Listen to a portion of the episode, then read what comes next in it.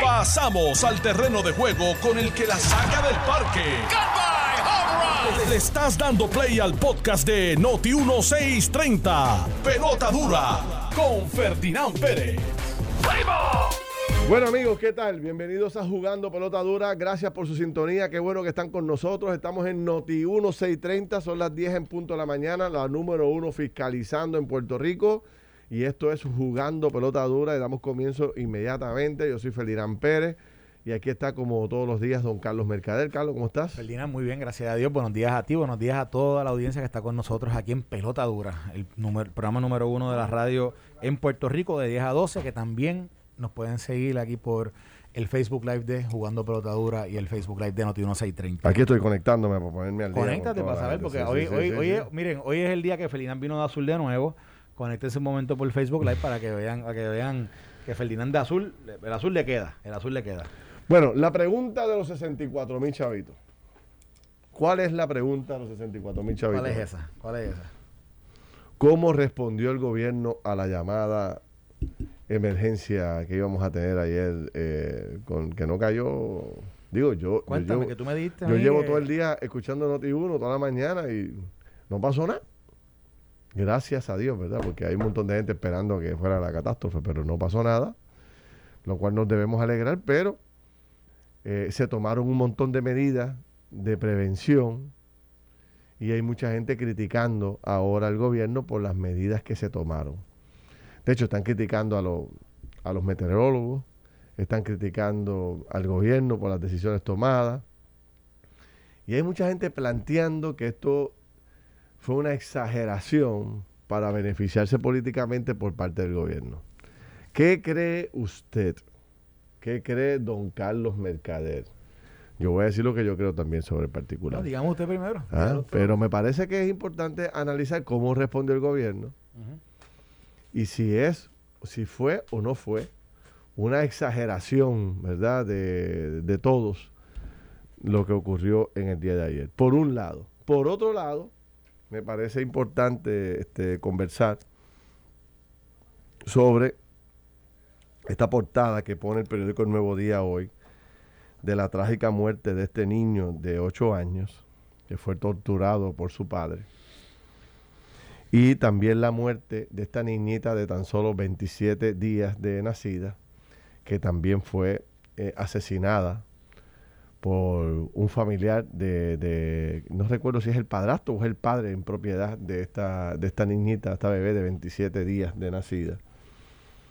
Este, donde para que usted tenga una idea, a llorar, el papá empezaba a tirarla hacia arriba esto yo te lo digo y a mí me da una rabia que yo, sin decirle lo que, eh, lo que hacía el papá, ya, ya de por sí tengo una rabia por dentro terrible que uno tiene que controlar porque no sé cómo puede haber tanto odio y tanta maldad en un ser humano para lanzar una bebecita de 27 días hacia arriba y cuando, cuando cae la, la agarra por cualquier parte del cuerpo le casi le desmembra la, la pierna, las piernas, los tobillitos, los brazos. Eh, cuando la nena no la agarraba bien, se daba con la cabeza en el piso o con cualquier parte de, de, donde estuviera haciendo esta maniobra terrible. Efectivamente, la niña muere, muere por, las, por los múltiples golpes recibidos y daños ocasionados por este individuo que espero que, ¿verdad? Que, los reciban con, con los brazos abiertos allá en la cárcel. Y este otro bandido que está a su foto en el periódico hoy, voy a decirla para que todo el mundo la vea y, pueda generar el mismo coraje que genero yo. Y perdone que estoy promoviendo el coraje, pero no me queda otra alternativa que hacer ese planteamiento porque es que es indignante ver a este a esta porquería de hombre siendo arrestado. Eh, yo lo vi en el yo, lo vi en las redes, pero lo estoy buscando aquí en el Nuevo Día. El Nuevo Día no sale. No me sale el Nuevo Día, pero creo que está en uno de los periódicos está. Yo lo vi esposado eh, con una mascarilla. Este, exactamente, esposado con una mascarilla. Sí. aquí. Eh, millonaria de fianza, pero no sabe la foto. Déjame ver si está. Tengo aquí eh, vocero y Nuevo Día. A ver si Debe ser entonces metro que salió en primera hora. Yo, lo busco ahora para que la gente lo búscalo, vea. búscalo para ponerlo en el Facebook. Dame un favor, búscate esa foto y ponla ahí en el Facebook que la gente la pueda ver. Este otro, para que tenga usted una idea, pues eh, desarrolló un patrón de maltrato y de abuso contra este niño. Este niño de tan solo 8 años, miren la historia de este niño. Lo sacan del hogar porque uno de los familiares de la esposa supuestamente abusó sexualmente de este niño de hermano. 8 años. La, la alegación era que su hermano, Exactamente. un tío del muchacho, un tío del niño. Un tío de- del niño. Entonces, eh, lo sacan de ahí y lo envían a- a- con el padre. Y el padre desarrolla un patrón de maltrato contra el niño que apagaba los cigarrillos en, en sus brazos, le pegaba el blower caliente, eh, la, la máquina esta que usan las mujeres para el pelo, el rolo este también. Eh, y tanto fue el abuso y los golpes contra el niño que, que lo asesinó, lo mató. Él llegó al hospital el lunes, mírate esto, el día donde aparentemente se iba a levantar la orden que había contra eh, la mamá, que había visto a las 2 de la tarde, ese día ella llegó a las 9, a las 9 de la mañana al tribunal y a la misma hora más o menos estaba llegando el papá con su hijo al hospital, supuestamente, ¿verdad? Con una Se había herida, caído una que, caída. que se había caído y que en la bañera. Supuestamente con unas caídas. ¿Y qué pasa? Que obviamente en el hospital, cuando miran al niño, primero, aparentemente el niño llegó muerto. Sí, Uno. Dos, la- las heridas que tenía el niño en el cuerpo no, no eran de, de No. ninguna caída. no, tenían nada que ver con una caída. Ahí fue que vieron la, la- la- la- y entonces la mamá, las quemaduras. a la hora de las 2 de la tarde más o menos, que es que cuando iba a hacer la vista, es que entonces se entera De que el hijo estaba de que muerto. algo está pasando, le dicen, mira, hay un problema, su hijo tuvo un accidente, y posterior le dicen, su hijo murió. Aquí dice Luis Ariel Rodríguez, eh, esperamos que los grupos organizados de confinados en las instituciones eh, tengan mucho trabajo en los próximos días. Y yo espero lo mismo. Este, este otro bandido, que estamos buscando la foto para enseñársela a ustedes ahora en el Facebook, vaya conectándose al Facebook para que la vean. Yo, yo la vi también, búscala con calma ahí para enseñársela. Un chamaco de 27 años, señores. Mira, creo que Noticel la, la- creo que Noticel que la tiene. Déjame darle Búscala aquí ahí. zoom. 27 años. Ahí está, ponlo ahí para, para verlo. Acércala ahí, yo te voy diciendo desde acá, eh, ese mismo. Acércalo un poquito, no, no, acércalo un poco, para que se vea ahí. Ese bandido, sí, ese bandido, que lamentablemente tiene mascarilla. Ese bandido, sí, se ve muy bien, se ve muy bien. ¿Dónde tú dices que estaba la noticia? En Esta es de Noticel. Noticel, sí. Noticel. Esta foto es de Noticel. La publiqué. Este, ahí está, se ve perfectamente bien. Para que los que están en Facebook lo puedan ver, estamos ahora mismo enseñando la foto. Se llama Jonathan Santiago Cortés. Jonathan Santiago Cortés.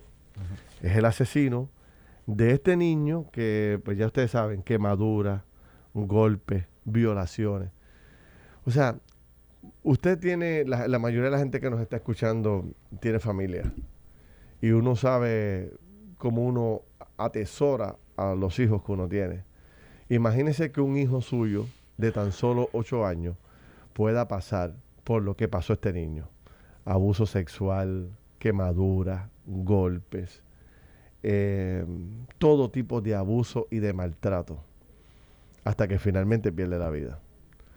Entonces, bueno, eh, este hombre cumplirá en la cárcel, ¿no? Pero mm, aquí es que uno se, se llega a debatir mentalmente, no sé si a ti te ocurre. Estos son los casos donde eh, mucha gente favorece la pena de muerte. O sea, un individuo como este debería tener el privilegio de vivir o el Estado debería castigarlo y erradicarlo del planeta. O sea, esos son los temas, ¿verdad?, que apasionan a la gente y que sin duda alguna te hacen eh, hasta inclinarte, porque yo no favorezco la pena de muerte, pero en estos casos en particular se llena uno de tanta indignación, porque yo pienso en mis hijos, pienso en mis nietos, que uno los adora, eh, da la vida por ellos, ¿no? Eh, ¿Cómo es posible que pueda haber tanta maldad, tanto odio en la mente de un hombre para poder provocar este daño tan atroz contra un niño inocente?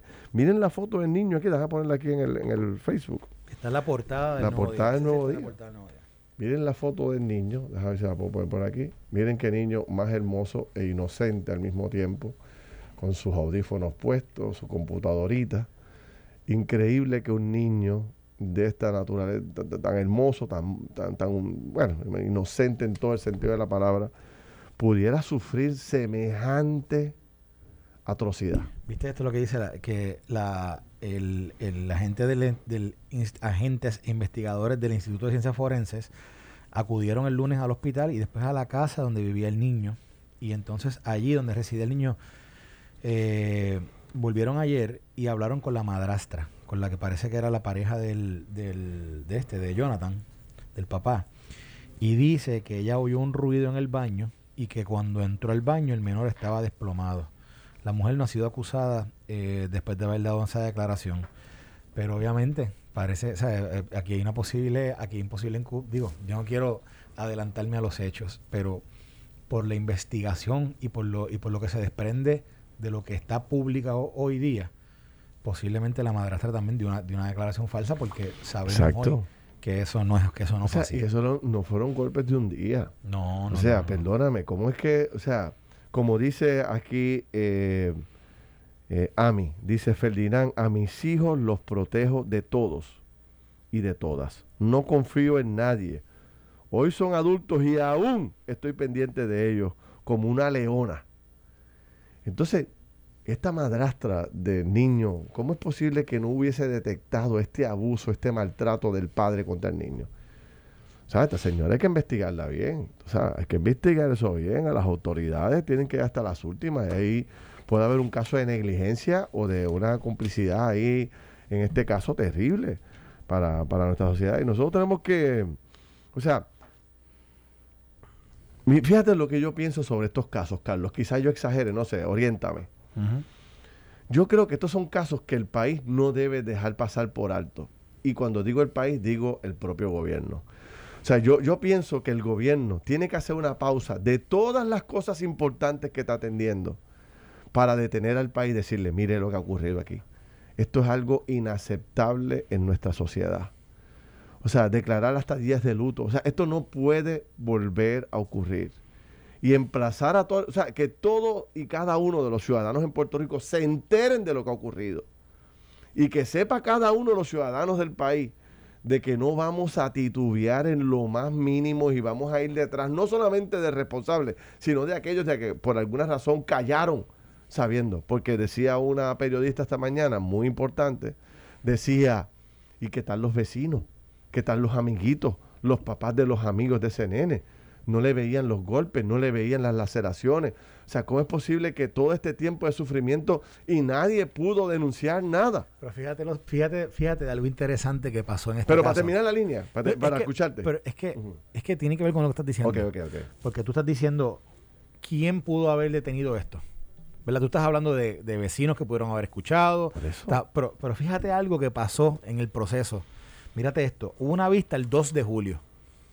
2 de julio, estamos hablando ya hace mes y un mes y nueve días. y nueve días, sí. Y el 2 de julio, un trabajo social en corte dijo que recomendaba que el niño le fuera devuelto a la madre porque el padre no estaba apto para atenderlo. Y entonces, fue el 2 de julio el una vista en el tribunal. En el tribunal. Y mira lo que le dice la juez le dice que tenía que someter su recomendación por escrito y extendió la orden de alejamiento hasta el 30 de julio. O sea, la orden de alejamiento contra la mamá. ¿Qué, qué quiere decir? Que aun cuando el trabajador social recomendó, oye, eso es un proceso grabado, eh, jurado, esa es su declaración de que el niño no está apto, más sin embargo la juez determinó ese 2 de julio que parece que eso tiene que estar por escrito y, que por no estar por escrito, iba a extender la orden en contra de la madre de alejamiento por 28 días más. O sea, este, cuatro semanas más, un mes más. Y ahí, y ahí se da. Eh, bueno, y, ahora el desenlace se dio esta semana, se dio hoy el, hoy el 9, el, hoy, perdón, hoy 11, fue el 9, el 9 de agosto. pero pero lo, lo que estamos hablando aquí es que ya alguien alertó, fíjate, alguien alertó dijo, el padre no está apto para hacer, para, para quedarse con el hijo, pero el proceso determinó. De acuerdo. Pero mira lo que yo quería llegar. Yo digo que cuando esto ocurre, que esto es un acto, o sea, eh, eh, esto es una de las cosas más trágicas que yo vivo como ser humano y que, me indigna y se me, se me estruja el corazón y yo leo los comentarios de la gente aquí, está todo el mundo de igual forma. Debemos hacer una pausa como pueblo, como gobierno, parar. Esto que ha ocurrido es inaceptable. Que el gobernador convoca a todos los medios. Esto no se puede permitir. Y voy a pedir una soberana investigación. ¿Por qué digo esto, Carlos? Fíjate que este niño viene de un hogar maltratado, donde ya había sido abusado sexualmente. Mi pregunta es, ¿qué hizo el Departamento de la Familia, los trabajadores sociales, de seguimiento para asegurarse que ese niño, de sacarlo de un hogar a otro, recuperara su felicidad, recuperara su tranquilidad, volviera a ser un niño normal? O simplemente el Departamento de la Familia lo que hace, hace el análisis les recomienda sacarlo del hogar, lo envían para otro hogar y se acabó el caso de ese niño. Digo, hay que reconocer que los trabajadores sociales no dan abasto en este país, que tienen cientos de casos. Y que, son mal, y que están súper mal pagos. Y están súper mal pagos, totalmente de acuerdo contigo. Pero, o sea, hay que parar, hay que detenernos para que el país vea esto con, con, con detalle, para que nos indignemos colectivamente y trabajemos en común para que esto no ocurra. O sea, esto no se le puede dejar única y exclusivamente a, un trabajador social que tiene 62 casos más encima del escritorio de abuso sexual, de maltrato contra los niños. ¿O es que queremos olvidarnos de que aquí, cada seis meses, cada ocho meses, hay miles, miles de llamadas al departamento de la familia denunciando maltrato físico, emocional contra los niños y contra los envejecientes en Puerto Rico? Y que como país no tenemos la capacidad de atenderlo. No le ponemos importancia a esto. Si queremos tener una buena sociedad, hay que pagarle mejor a los trabajadores. Hay que reclutar más trabajadores sociales. Hay que revisar el sistema judicial, la policía, para trabajar en conjunto para que esto no vuelva a ocurrir. Esto es inaceptable para nuestra sociedad. ¿Y qué ocurre? ¿Por qué yo reclamo esto de detenernos, hacer esta pausa? Porque ahorita en la tarde hay otra noticia y mañana hay otra, y pasado otra. Y este niño, en una semana, nadie se acuerda de él. Bueno, pero fíjate, fíjate, un, fíjate un aquí, una entrevista que le hacen, que le hacen a la abuela del niño. Y mira lo que ella dice. Jamás pensamos que esto nos pudiera suceder. Lo veíamos a diario en las noticias, pero que toque las puertas de nuestro hogar es bien difícil. Fíjate lo que ella, ella está refiriéndose a que esto que ella está viviendo hoy lo haya visto en los ojos, ¿verdad? O, en, la forma de otra gente que, los, que lo vea. Exacto. Lo que tú estás diciendo. Entonces, ¿por qué tenemos que esperar a que el día de mañana llegue con otra noticia más como esta? ¿Por qué? Yo te digo, no sé, mano, de verdad que, creo que... Eh, o sea, esto, esto es indignante, debemos nosotros, no sé, me siento impotente aquí. Creo que, o sea, esto no debemos permitirlo. Esto hay que buscar la forma de, trabajar en conjunto para que esto no vuelva a ocurrir. Hay otro caso de esta niña de 27 días de nacida que también muere a manos de otro bambalán que, que, que básicamente eh, imagínate tirar un niño de 27 años para arriba, agarrarlo por una piernita, que cuando cae por la piernita, ahí está fracturándole la pierna, fracturándole un tobillo, cuando cae se da con la cabeza en el piso, vuelve y la tira. O sea, esto es un ban. Yo, yo lo que, yo lo que, yo creo que sería bueno saber, dentro, dentro De, de, lo, de lo específico que se discute en la noticia de este caso, si ese requerimiento que hizo la jueza, y esto, aquí yo me confieso, una persona que no conoce cómo es este proceso, porque yo soy, yo soy abogado, pero yo este proceso de familia no lo, no lo conozco.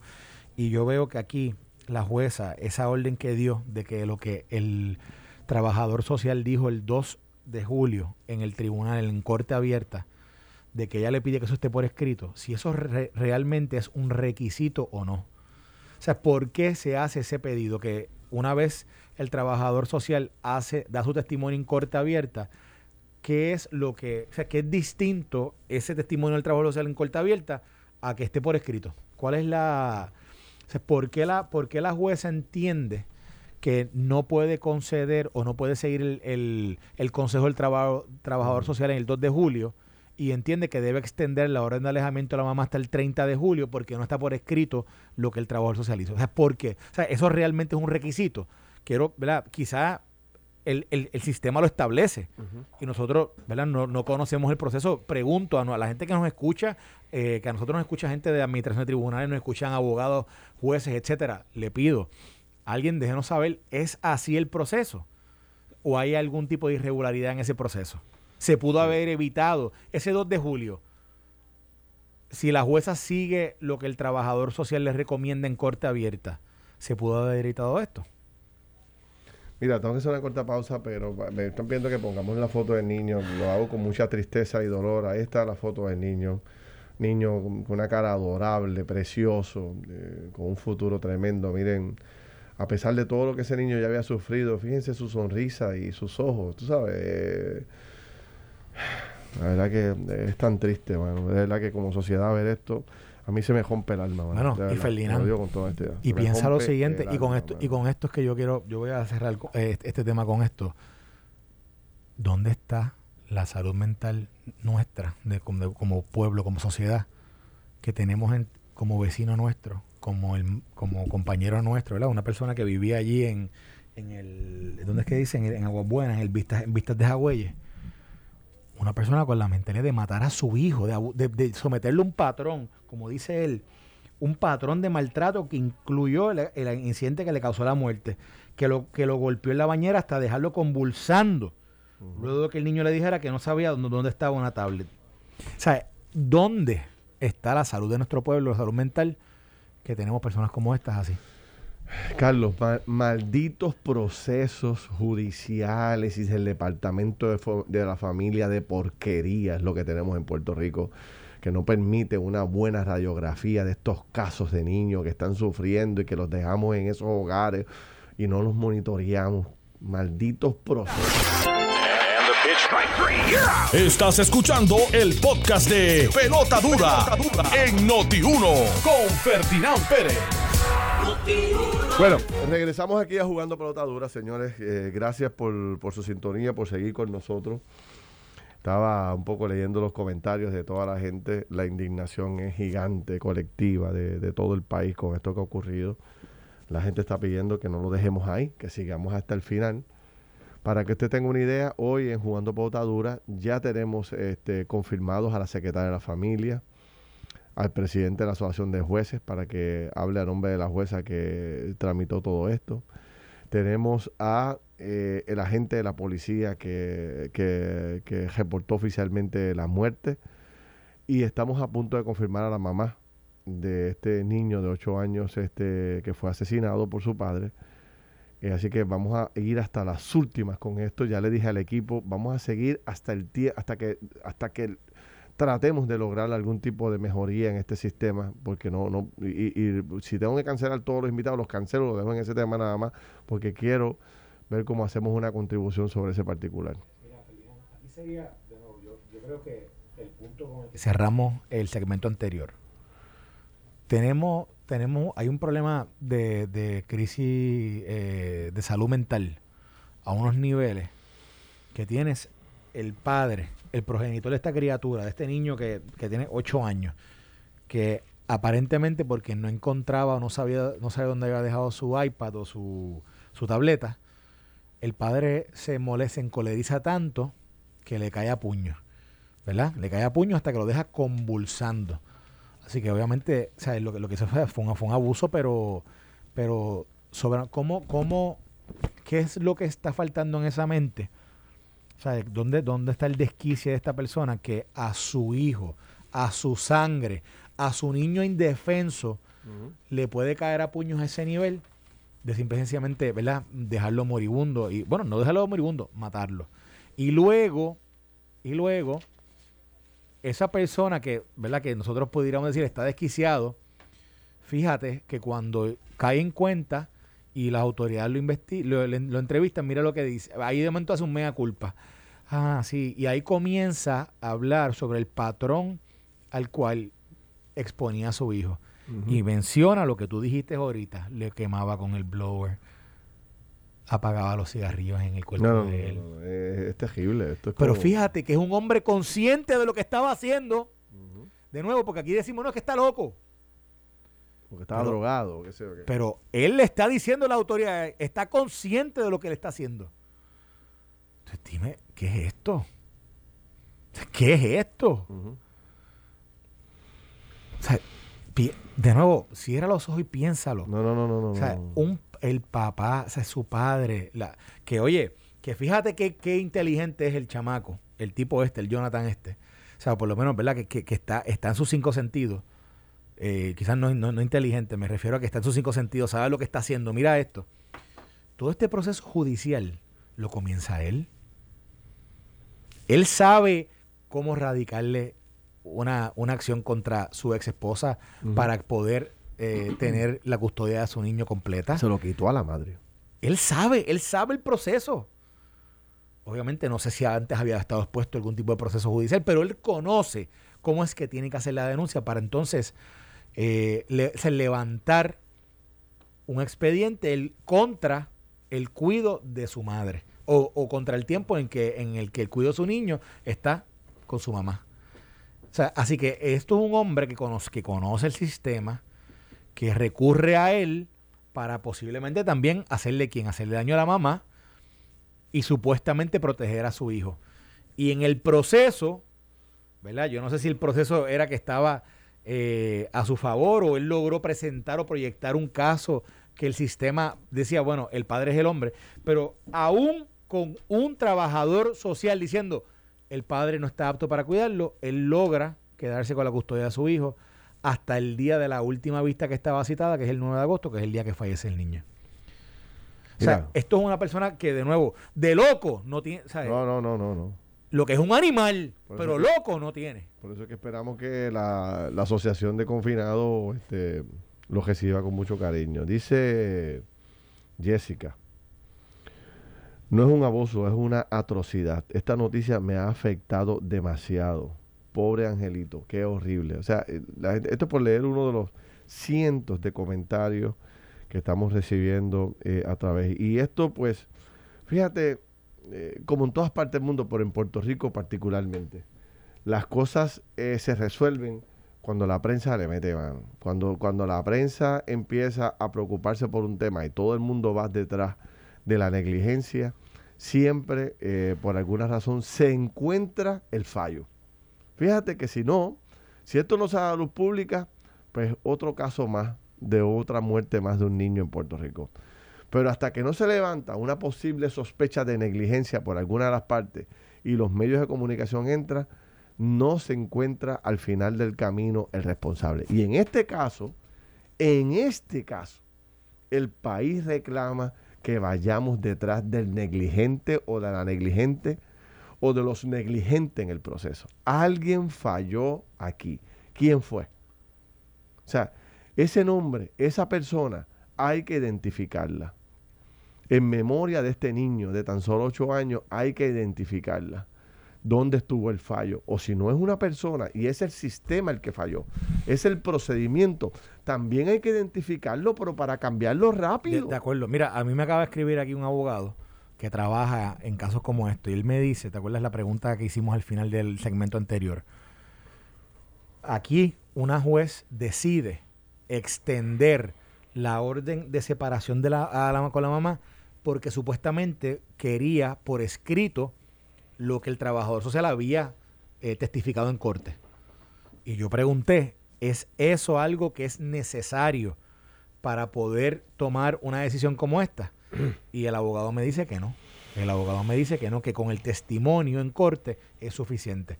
Así que, ¿por qué esa juez pide ese documento? ¿O qué? Porque ella se ve compelida a hacer esto. Bueno, esa es una buena pregunta porque... Claro. Y si los jueces están actuando Quizás eh, lo actúa buena fe, quizás dice, no, es que esto es necesario, esto es un requisito, pero y no lo es. O sea, eh, esto, hay, que atenderlo a todos los niveles, porque de nuevo, esto es una muerte que posiblemente el 2 de julio se pudo haber evitado. Posiblemente, y digo posiblemente porque todavía hay, ¿verdad? Hay, aquí hay una situación compleja, familiar. Aquí todavía, fíjate lo siguiente. Recuerda que el, el, eh, Jonathan, el, el asesino, Cuando logra quitar la custodia de su hijo, lo logra quitarla porque dice que su hijo le confiesa que en casa de su abuela o en casa de su tío, creo que fue, su tío lo estaba tocando, lo estaba tocando inapropiadamente. Aquí, cuando tú lees, tú escuchas al abogado de la familia, al abogado de la mamá, ellos lo que establecen es que lo que el niño decía que le pasaba nunca fue bajo la custodia de su mamá o en casa de su mamá. Ellos no dicen que no pasó. Así que, de nuevo, esto es un caso complejo que todavía, que eso puede ser que tenga, que eso puede ser una, una alegación que pueda tener este, ¿verdad? verdad detrás de ella. Ahora, el 2 de julio posiblemente se pudo haber evitado la muerte. El 2 de julio, en aquella vista, Carlos, se pudo haber evitado. Mira, por último, porque hay, otros temas que tenemos que tocar. Aquí se forman manifestaciones por cualquier tontería. Aquí se forman grupos de apoyo por cualquier tontería. Aquí se hacen reclamaciones al gobierno por cualquier tontería. Este debería ser un reclamo de pueblo. Queremos justicia para este angelito. ¿Dónde está el secretario de Justicia de Puerto Rico sobre este caso? Queremos que el gobernador haga esa pausa y reclame justicia en memoria de este niño y de, para que no vuelva a ocurrir algo similar a esto para ningún niño en Puerto Rico. Tenemos que detenernos y revisar este procedimiento, revisar quién fue responsable. ¿Queremos al responsable o si es el proceso, identificar el proceso? Pero no puede dejarse pasar yo, estoy seguro que no hay un solo hogar en Puerto Rico que no tenga el estómago revolcado y el corazón apretado sobre este tema. De acuerdo, mira, me está escribiendo aquí esto no eh, puede, colegas que están súper afectados con la noticia. Te digo, es que es dramático. Entonces, a mí mi preocupación como puertorriqueño y como participante de este programa y, de, estar al frente de noticias todo el día, es que yo conozco cómo es que se opera. En la tarde ya hay otro revolú. Mañana vienen 50 noticias y el pobre niño no se le va a hacer justicia nunca. Y, si, y si fue el trabajador social el que lo hizo mal, pues seguirá operando de la misma forma porque nunca se pudo identificar quién era el responsable o cuál fue el problema. Secretario de Justicia, usted la tiene en las manos. Usted tiene el poder, convoque, use su poder para darle instrucciones a su equipo para investigar. Formemos un grupo especial de trabajo. No es de la Asamblea Legislativa, la Asamblea Legislativa tiene poder para todo, pero esto lo podemos hacer desde el nivel gubernamental, el, secretario de Justicia, el propio gobernador, gobernador, tú tienes una conferencia de prensa hoy a las 4 de la tarde, cuando lo vaya a hacer, haga una pausa. Los primeros cinco minutos dedíqueselo a esto, en memoria de este niño. Por favor, a nombre del país se lo pido. Vamos a hacer una pausa y usted con todo el poder que tiene, anúnciela a Puerto Rico que usted va a ordenar la investigación más profunda que se pueda hacer por parte del gobierno de Puerto Rico para esclarecer hasta las últimas consecuencias este caso. Y, hacer, y, y, ser transparente, explicarle a Puerto Rico en su totalidad lo que ha ocurrido y decirle, aquí fue que se falló, mírelo, aquí está, identificado. Y esto no va a volver a ocurrir. Estoy pidiendo mucho. No, no, no, no, no. ¿Sabes? No, no, digo, mira, ¿sabes? No estoy culpando aquí a nadie. No, no, no. Mira, lo que estoy pidiendo es acción. Lo que estoy pidiendo. Acción es lo que estoy pidiendo. Estamos, nosotros aquí hemos hecho, hemos tratado de hacer un análisis de, todo, del proceso para poder identificar dónde es que, dónde es que están las interrogantes. Interrogantes que si las contestamos, pudiéramos haber cambiado el destino o, o, el, la conclusión de este caso.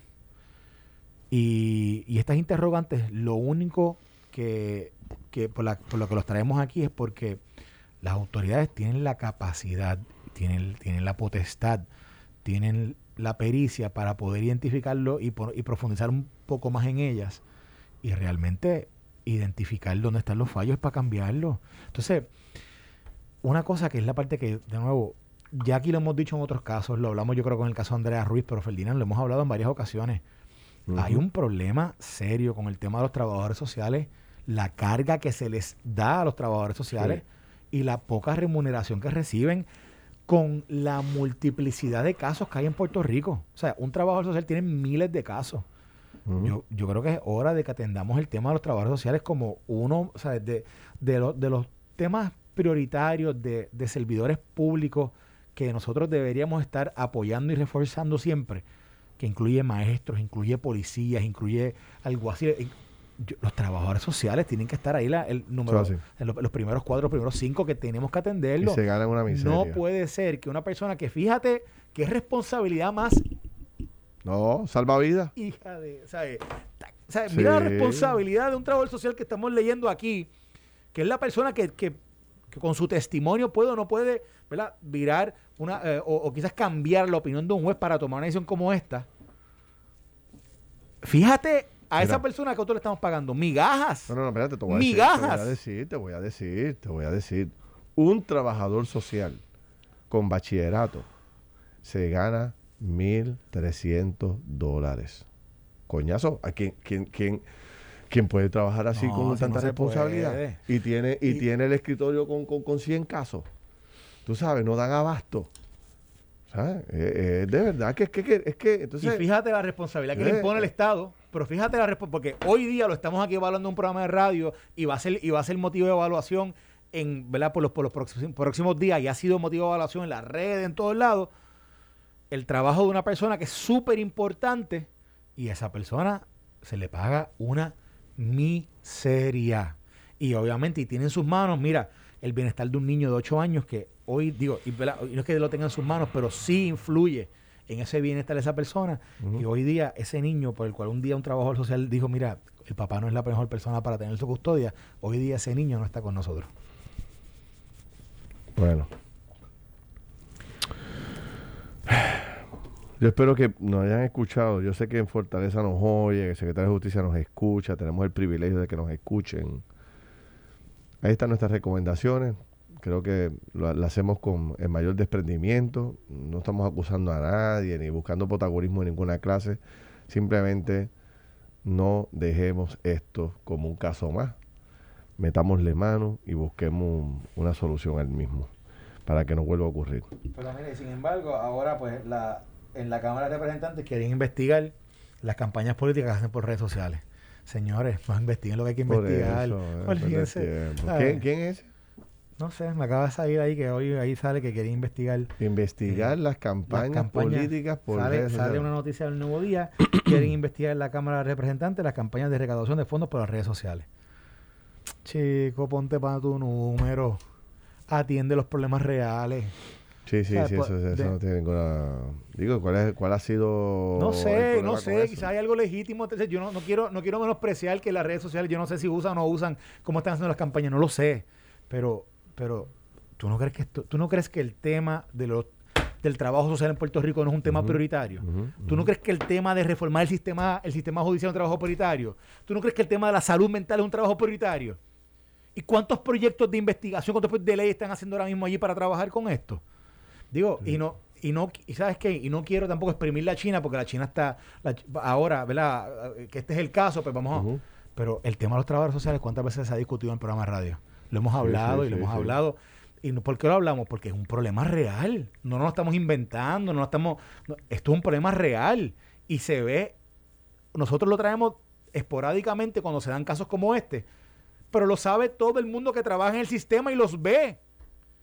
Entonces, ¿por qué no actuar con ellos? Que realmente, de nuevo, aquí el trabajo del social es tan importante en un proceso como este. Y lo mismo el sistema, que el sistema opere bien.